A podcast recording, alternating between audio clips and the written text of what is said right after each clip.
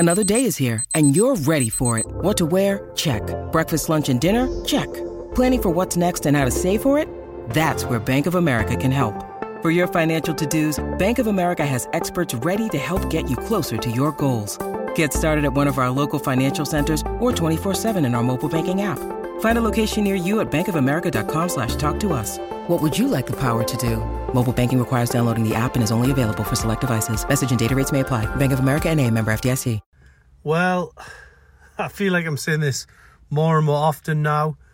Where do you start with that one? Newcastle have had some amazing weeks of late, some amazing results, amazing performances. They've been to Milan and won. They've hammered Sheffield United in a record away win, 8-0. That tremendous Man City victory in the Carabao Cup. Beating them for the first time in a long time. But tonight, I mean, you know, the cream of Europe was at St. James' Park. Mbappe, Hernandez, Donnarumma, the list of players goes on, the top-notch quality. And Newcastle have not only beat them, they've absolutely annihilated them 4-1. For me, where does it rank, this result? You're looking at probably biggest result in quarter of a century, I would imagine. Certainly as big as that Barcelona win, you know, when Figo and Co came here. But this, you know, potentially, does it eclipse that in some ways? I don't know, just with the size of Barcelona's name and all the prestige that comes with it. But PSG, you know, the money they ploughed into it. I mean, this will be right up there. This is certainly the biggest result since Barcelona from a European point of view for Newcastle. Yes, they beat Juventus in 2002. You know, that was a good win, but, you know, that was a narrow win compared to this. This was just... Newcastle didn't give PSG a minute to settle into the game. And, yeah... I mean, where do you start? From the tackles, flying in from Burn, Schär, Gordon in the opening stages. And, you know, do we talk quickly through the narrative of the game? I suppose we have to, really. Newcastle getting off to it, that good start with Almiron pouncing. After Isaac had the shot and Bruno sort of nodded it down for him. He rifled it home on the rebound past Donnarumma. And then... you know, the moment where Newcastle just caused havoc in the box for PSG, and Bruno just delicately hanging the ball up and Burn just crashing over the line. I mean, you couldn't write a script, Dan Burn scoring in this game, such an important fixture. Jordy Lard, former season ticket holder, was at all the Champions League games under Sir Bobby. And for him to be the man who got that goal, I just think that was a huge moment for him personally. We spoke to him after the game, and he was struggling to put it all into words, to be totally honest. He said that he would watch the game back 100 times tonight, and rightly so, because that was something from the top draw. It was a big moment in the game, 2-0. When the players went in 2-0 at half-time, you just thought, well, 2-0... you know, the pessimistic side of you wonders, is that a dangerous scoreline? I mean, what one thing I will say is, whether you believe it's a dangerous scoreline or you don't, is that when it's 2-0, the next goal is always probably the most important goal. And thankfully went to Newcastle. Great move involving Trippier and Almiron before Sean Longstaff just timed his run and just smashed it past the keeper. Pandemonium scenes, incredible scenes, 3-0 before the hour mark. And at that point, you wondered, could Newcastle do something sensational? Could they go on and get another one? Could they get 5 or 6? You know, you wondered where they could go at that point, because the stadium believed. But then, just almost to calm everybody down, we had that PSG goal, flicked home from Hernandez, 3-1.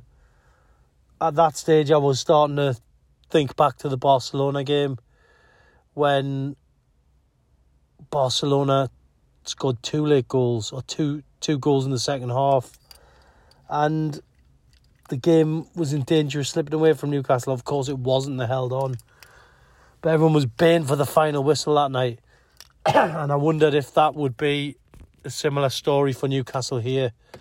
But you know, Mbappe had a couple of little moments, sent one wide, and for me, I never felt under any threat, really, going in the last 20 minutes, I would say. And it was really whether Newcastle could find another one, and they did find another one. And Fabian Schär scoring a goal that, you know, he couldn't have hit it any better. Goes into the block tackle, won the physical battle, played the 1-2 with Murphy, and just curled it into the corner. And yeah, I mean, that was almost like your Philippe Albert moment in that game, wasn't it, really? To him going up there to put the icing on the cake, like, you know, the Manchester United game, the 5-0. That was the kind of final touch. And tonight, Fabian Schär was that man, the final touch, and put Newcastle 4-1 up. And, you know, this is a result that it's not only great for Newcastle, but this is a result that will send shockwaves around European football.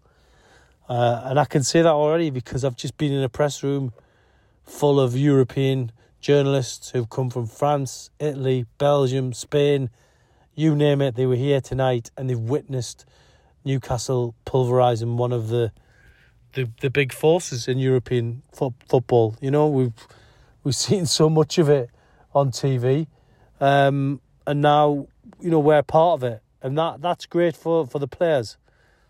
They were delighted tonight. I think, look, I'm not gonna look for negatives, but it's whether Newcastle can go away, enjoy this result, and then get themselves in the right place for West Ham on Sunday, because that comes next and it comes quickly.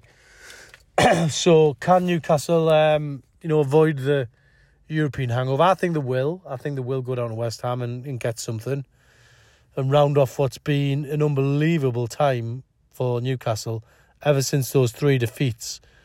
When we headed back north after that Brighton game, you wondered what was going to happen with Newcastle this season. You feared it was going to be tough because of what Brighton did to Newcastle that day. But look, they haven't looked like that team since. They're on a run of 6 games unbeaten. Okay, they conceded a goal. We'll give them that one. You know, didn't get a clean sheet against PSG, but won 4-1. You know, but look, tremendous result, tremendous night. As I say, in years to come, people might be dusting down these podcasts and wondering what they're all about. And you know, we're talking about history here tonight. We're talking about folklore.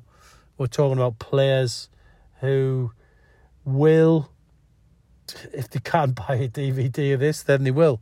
But look, Newcastle have sent Mbappe and co away from St. James' Park. Absolutely devastated. Not many teams will do that. It's Dortmund here next in 2 weeks in the Champions League. If Newcastle win that one, then, wow, the mind boggles. What a night that could be. We'll have to leave the final word with the supporters. Brilliant display with the flags, brilliant atmosphere, completely different to the Man City game. The War Flags group put on an unbelievable display, that has to be said. You know, the flags, the banners, everything about it was just brilliant, set the tone perfectly. They knew they were going to be up against it, against some top teams, PSG, Dortmund and Milan, who, you know, are used to these big nights. But I thought they played their part too. Eddie Howe delighted afterwards with that. And yeah, it's, as I say, historic night. One we'll be talking about for many years to come. But also, hopefully, it's the first of many huge nights like this. And if Newcastle can do it again against Dortmund, then, you know, we, as I say, the mind boggles, because we could be talking about Newcastle on the road to the last 16. But I'll sign off here. I'll be down at West Ham at the weekend. I'm sure that'll be another cracker for Newcastle. The games are coming thick and fast for Newcastle fans at the minute, but they will be getting a little break with the internationals coming up. Unlike last time, I don't think people want the international break to come because Newcastle are in such great form. But for now, I'll sign off and just say, look, what a night, what a performance. As I say, probably the biggest result in quarter of a century. Can't really put it any other way than that.